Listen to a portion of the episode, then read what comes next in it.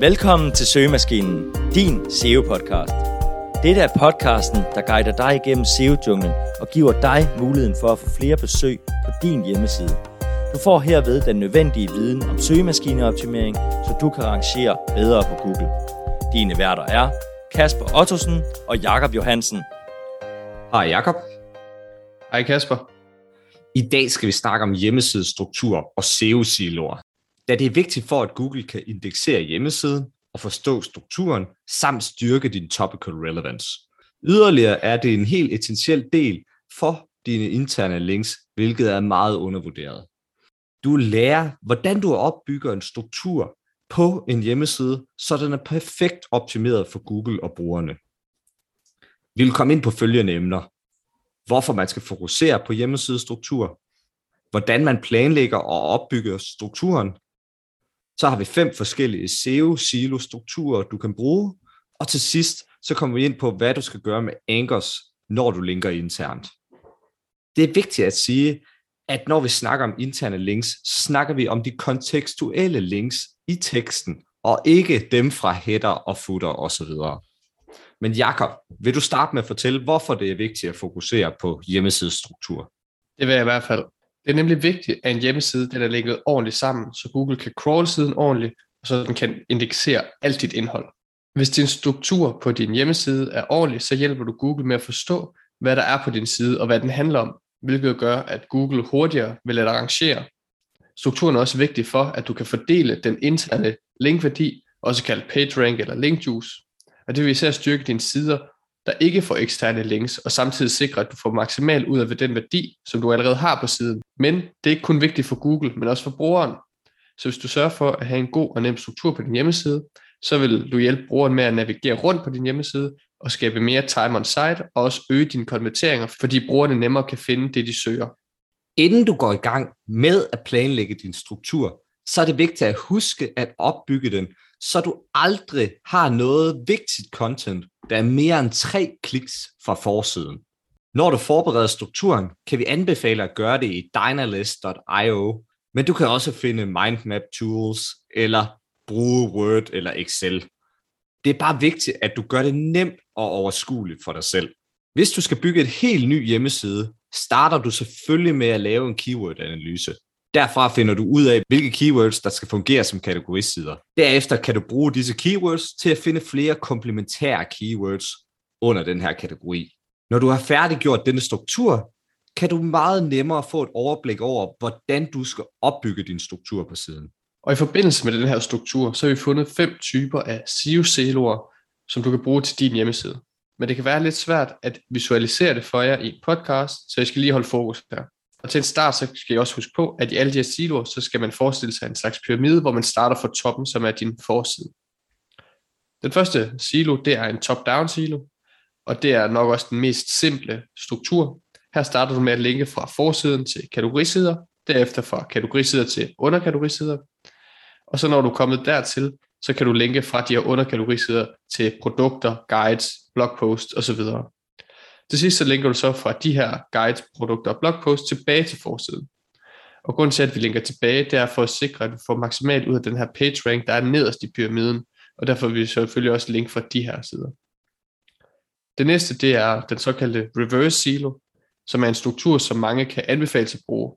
En reverse silo, den fungerer ligesom en top-down silo, lige bortset fra, at den ligger tilbage igen fra de her sider. Det vil sige, at du linker fra forsiden til kategorisiderne, men at du så også linker fra kategorisiderne tilbage til forsiden. Og det, det gælder også, også for de andre lag i pyramiden. Og den her silo, den er god, fordi at der kommer flere kontekstuelle links, som hjælper Google med at forstå, hvad siderne handler om, og samtidig også sikre, at der er et godt flow af PageRank fra de forskellige sider hen til de vigtige sider. Den tredje, det hedder en serial silo, som kan være lidt svært at forklare. Her linker man i en serie, så siderne på samme niveau forbindes i serie. Det vil sige, at hvis man linker fra forsiden til kategoriside 1, så skal man linke videre til kategoriside 2, og derefter til kategoriside 3, og til sidst tilbage til forsiden. Det er en super besværlig måde, som heller ikke giver ret meget mening, så derfor vil vi ikke anbefale denne. Den fjerde metode er, at du linker til alle sider fra alle sider. Det der er meget rodet og helt umuligt, hvis du har en stor side. Det giver heller ikke mening, hvis du har nogle sider, der er vigtigere end andre, da du fordeler din page rank ligeligt. Derudover hjælper du heller ikke Google med at forstå, hvad strukturen er på siden. Dette vil måske give mening, hvis du har en meget lille blog, der kun holder sig til et snævert emne, ellers vil vi ikke anbefale denne. Den sidste kalder vi for en prioritetssilo, som specielt kan give mening for affiliate sites.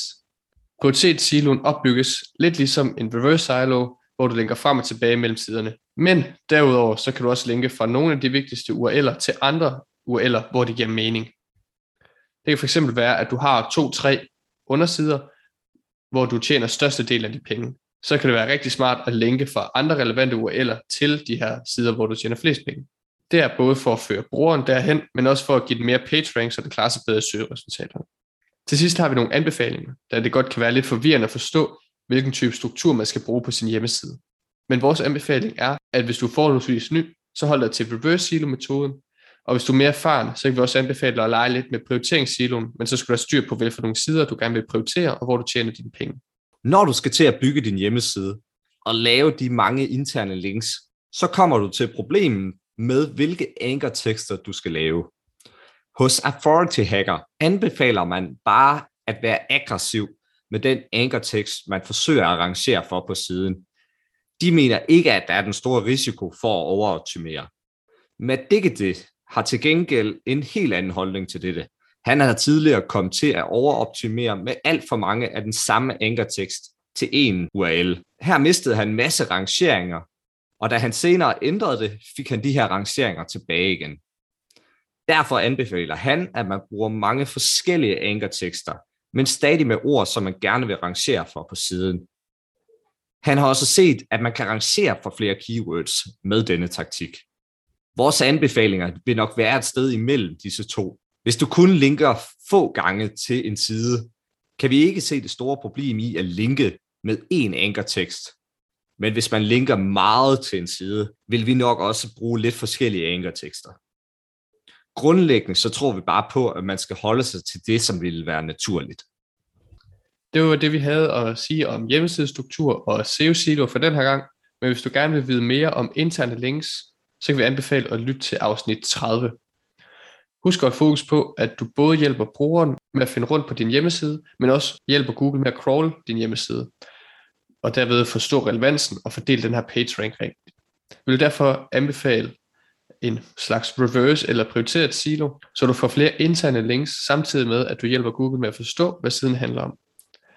Og til sidst så skal du sørge for at optimere dine ankertekster, men samtidig pas på, at det ikke bliver for aggressivt, så det virker unaturligt. Tak fordi du lyttede med. Da Jakob og jeg også forsøger at strukturere vores afsnit, så det bliver nemt og overskueligt for dig, så vil vi da gerne have lidt feedback i en anmeldelse på din podcast-app.